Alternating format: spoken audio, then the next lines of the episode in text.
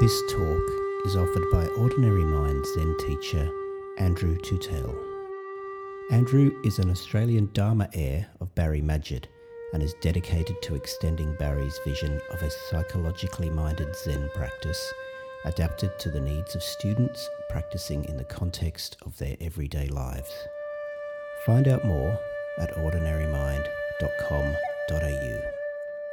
Andrew's Zen teachings are made possible by donations from people like you.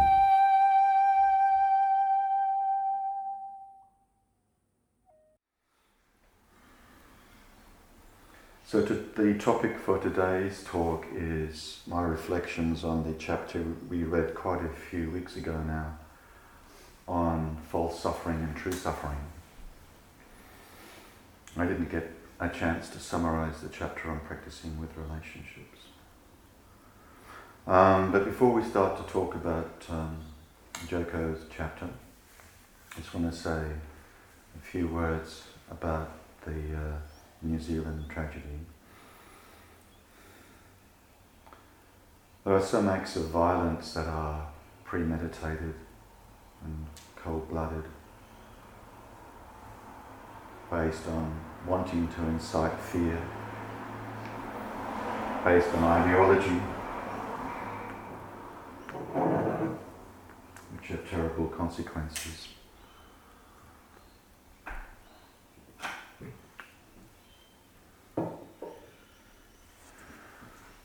The intention is clearly to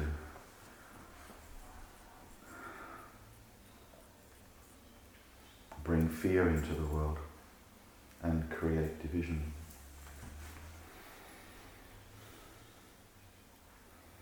There are some acts of violence that may be impulsive and may be from a place of fear. For example, sometimes people experience uh,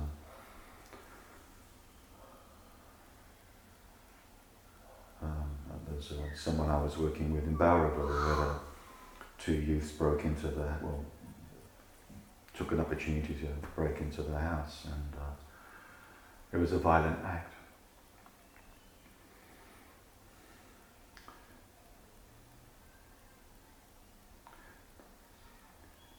Two different scales of violence, but both have the either the intended or unintended consequence of bringing fear into the lives of people who previously felt safe. We can only imagine the, the trauma and the terror of that act of terrorism in New Zealand and how that's going to affect people in Christchurch and New Zealand and the rest of the world. But also even an impulsive act of violence in Warragul brought fear into the lives of that uh, family who can now no longer walk down the streets of Warragul and feel safe.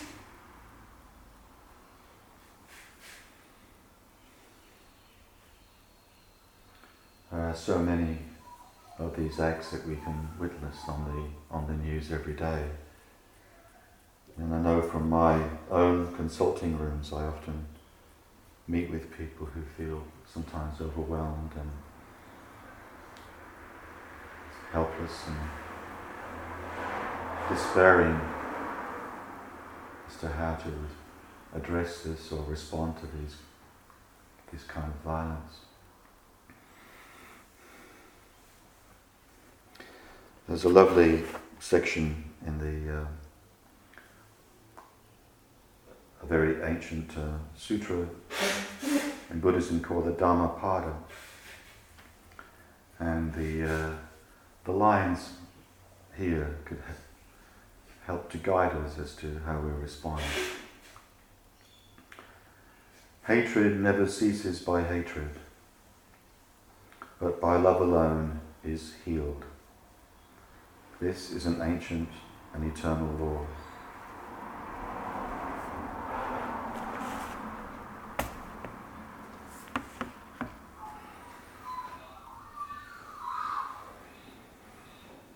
Aspiration, our intention in coming together here is to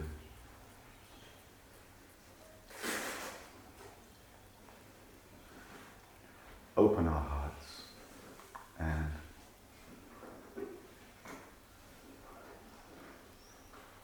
to sustain that sense of connection and love, even when these, these acts of terror occur.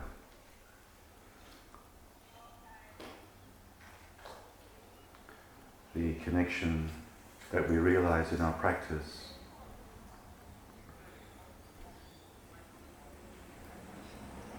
that we are all one and indivisible, that we are all connected and interdependent. Indra's jewel net. How we respond to each other here today and for each other moment of the day. How we respond to our family and friends and strangers that we meet will all be our way that we can respond to these awful acts of violence.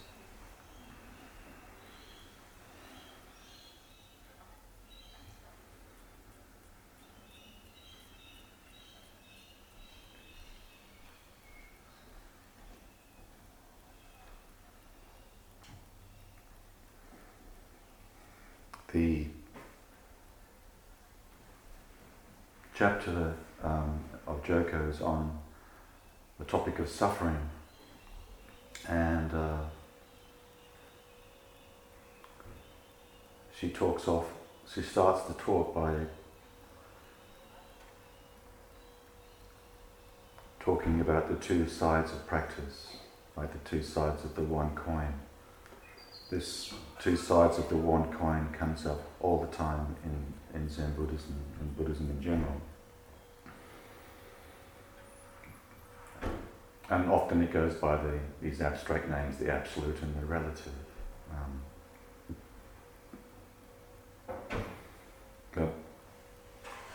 on the one hand, we practice on the basis of what is often referred to as no gain. In Soto Zen meditation, you'll often see that expression practicing with no gain in mind.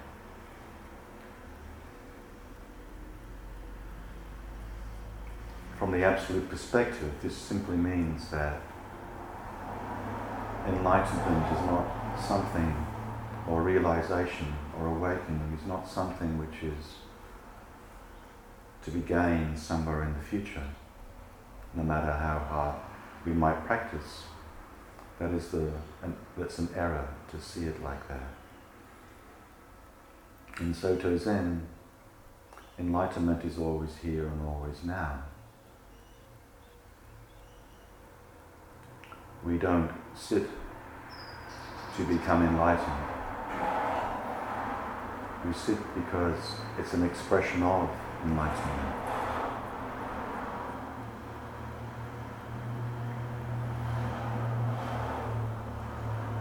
Zazen is practice, realization, together both at the same time.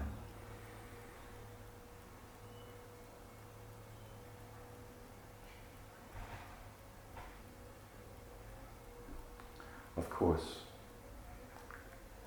this very, very simple practice of just being, just being each moment, is very, very simple but also difficult. Hence the other side of the coin, the side where we often reside most of the time in the relative world, the world of us and them, and, and uh, the world of problems.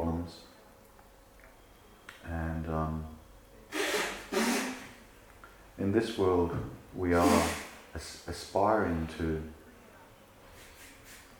alleviate or reduce suffering in ourselves and in the world. From the other side of the coin,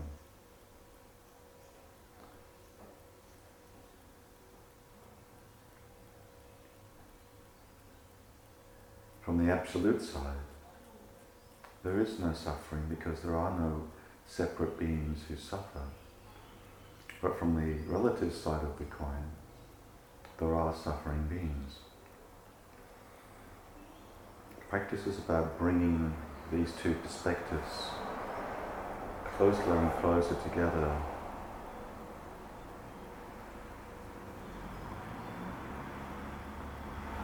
So, from the perspective of practice being about reducing or alleviating suffering, Joko talks about some understandings of suffering.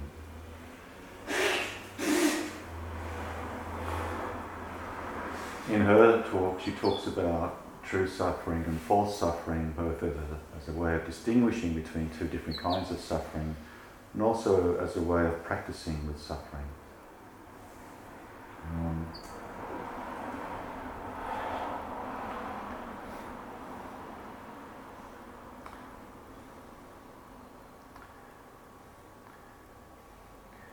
would probably prefer that, I, I probably use different concepts. I'd probably talk about primary and secondary suffering. Because whether it's true or false suffering, it's still suffering. Um, whatever we call it, it's, it's a nice, I think that the, the, distinction is good and the distinction is important. Um, the um, primary suffering is, is also is, is about the kind of suffering that is an inevitable part of being a human being.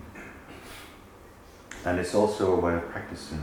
Basically, Joko will say, as we just read in the reading, um, just be whatever that suffering is. whether it's physical pain, whether it's jealousy, anxiety, anger. And she talks about being it on a physical level. And I think the reason for this distinction is important because um, when she talks about false suffering, or what we might call secondary suffering, the false suffering or the secondary suffering is kind of like a resistance to the primary suffering. So we're kind of like generating another level of suffering on top of the primary suffering. And we're generating that through our resistance to open up to the pain, whatever the pain is. And as long as we're caught in the sense of a separate self, we're always going to be feeling some sense of unease. We're always going to be feeling some sense of lack as long as we get identified with a sense of separateness. And the actual practice of coming back to the direct experiencing of that suffering is the way of actually closing that gap, of seeing that we are not separate. So, one of the reasons why she makes a distinction between, say, sensations or perceptions and thoughts or stories is that it's, it's, it's harder to actually hold on to sensations and perceptions. You know, when you're doing your zazen practice and you're focusing on the sensations, you do have that sense of how quickly they're coming and going all the time. If anything's coming and going, actually, or it is coming and going if there's no thing, we can actually sometimes get a really good insight into impermanence by really focusing on the sensations and the perceptions. But of course, the thoughts and concepts and stories, beliefs, they're a lot stickier. And that's what we can, it's much easier to hold on to a belief. And we, again, we can witness how these beliefs these ideologies also create violence and separation. Um, but even in our ordinary everyday lives, the, uh, you can observe how easy it is uh, to hold on to a thought um, than it is to hold on to a sensation. A sensation is a bit more ungraspable. But a thought's very graspable. A belief is certainly very graspable uh, we can observe in ourselves and in others simply how easy it is for people to hold on to an identity. Um, um, and that's not to say that we we know we, we, we, we, we, have to we have to live in that in that relative world of identities and ideas and, and beliefs that's, and, and stories. It's all the, the, way in which human beings function. Um, but the, the, the, it's about the, what we, we're talking about and what Joko's talking about is to actually see how when we actually hold on to and get really inflexible about that, if we get really, you know, passionate about our opinions and we can't just hold our opinions lightly, it becomes very problematic. And we're less likely to be able to be open to listening and trying to understand someone else's perspective and opinions if we're just hanging on to our own opinions. Um, so when we, when we chant our practice principles and talk about um, caught in the self-centered dream and holding on to self-centered thoughts, it's, it's quite true that we can, we can hold on to these thoughts. And our practice is to actually observe how that unfolds in our everyday life, in our own lives in our relationships with our partners, with our family, with our friends, with our work colleagues, and uh, just see how we can actually um, bring our practice of impermanence to this area of beliefs and thoughts. Because um, beliefs, thoughts, opinions, they're just as impermanent as any other aspect of life.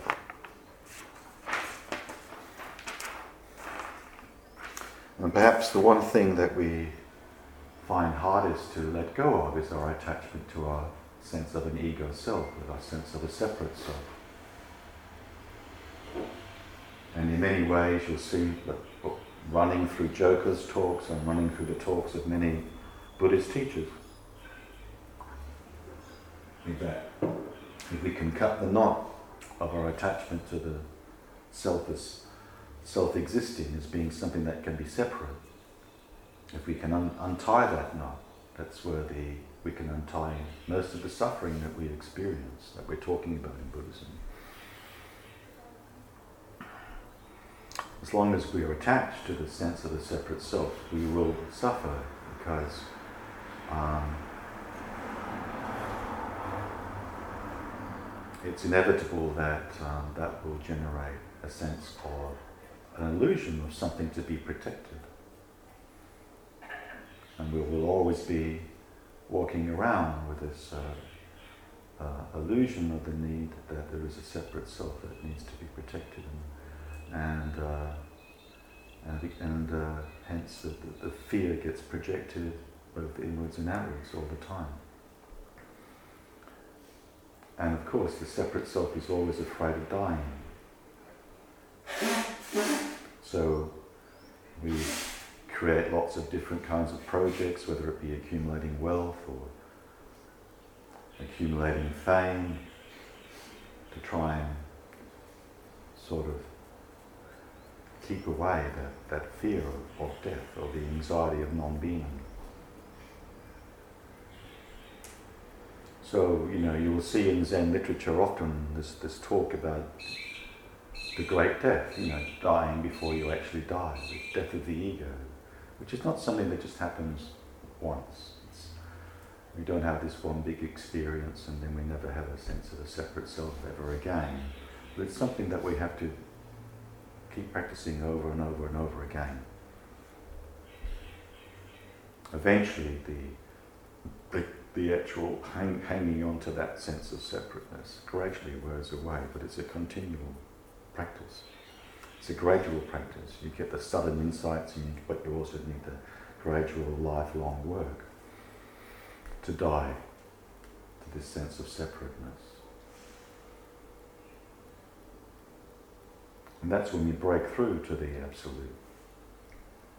Being just this moment. There is no thing. There is no separate thing. If there's no separate thing, then everything is, is connected, everything is interdependent. everything is arising from one condition to another condition, dependent co-arising.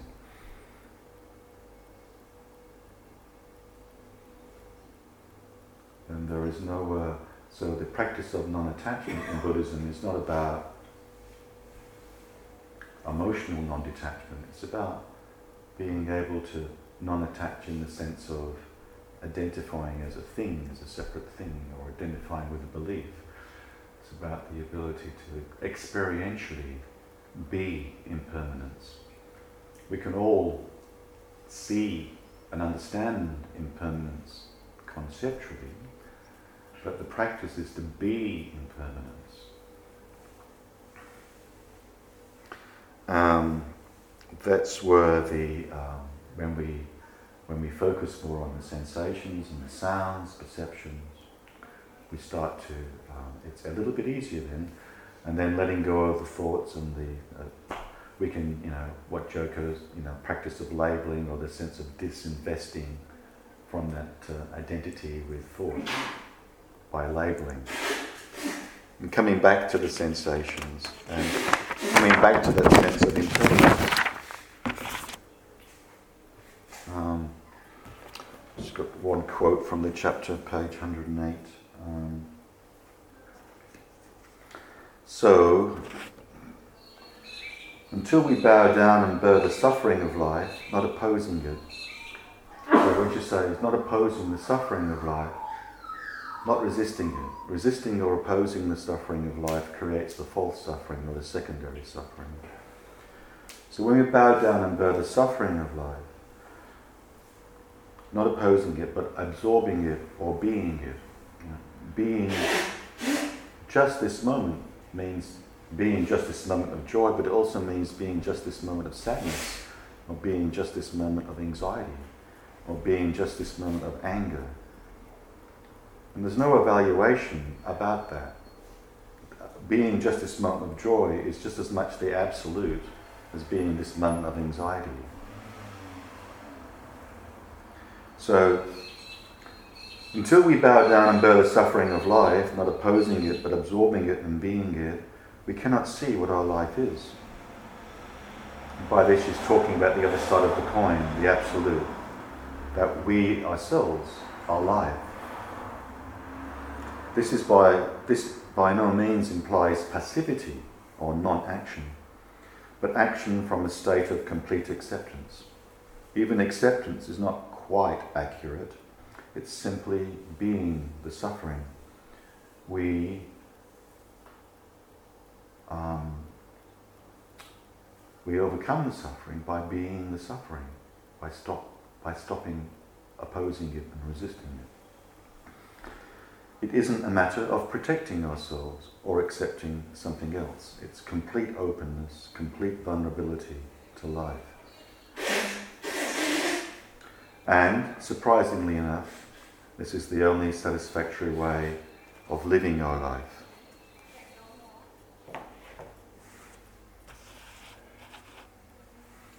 So, when we realize ourselves as impermanence, we're realizing ourselves, you'll find all these different kinds of concepts in Zen, concepts such as no self, or the unborn, or the undying,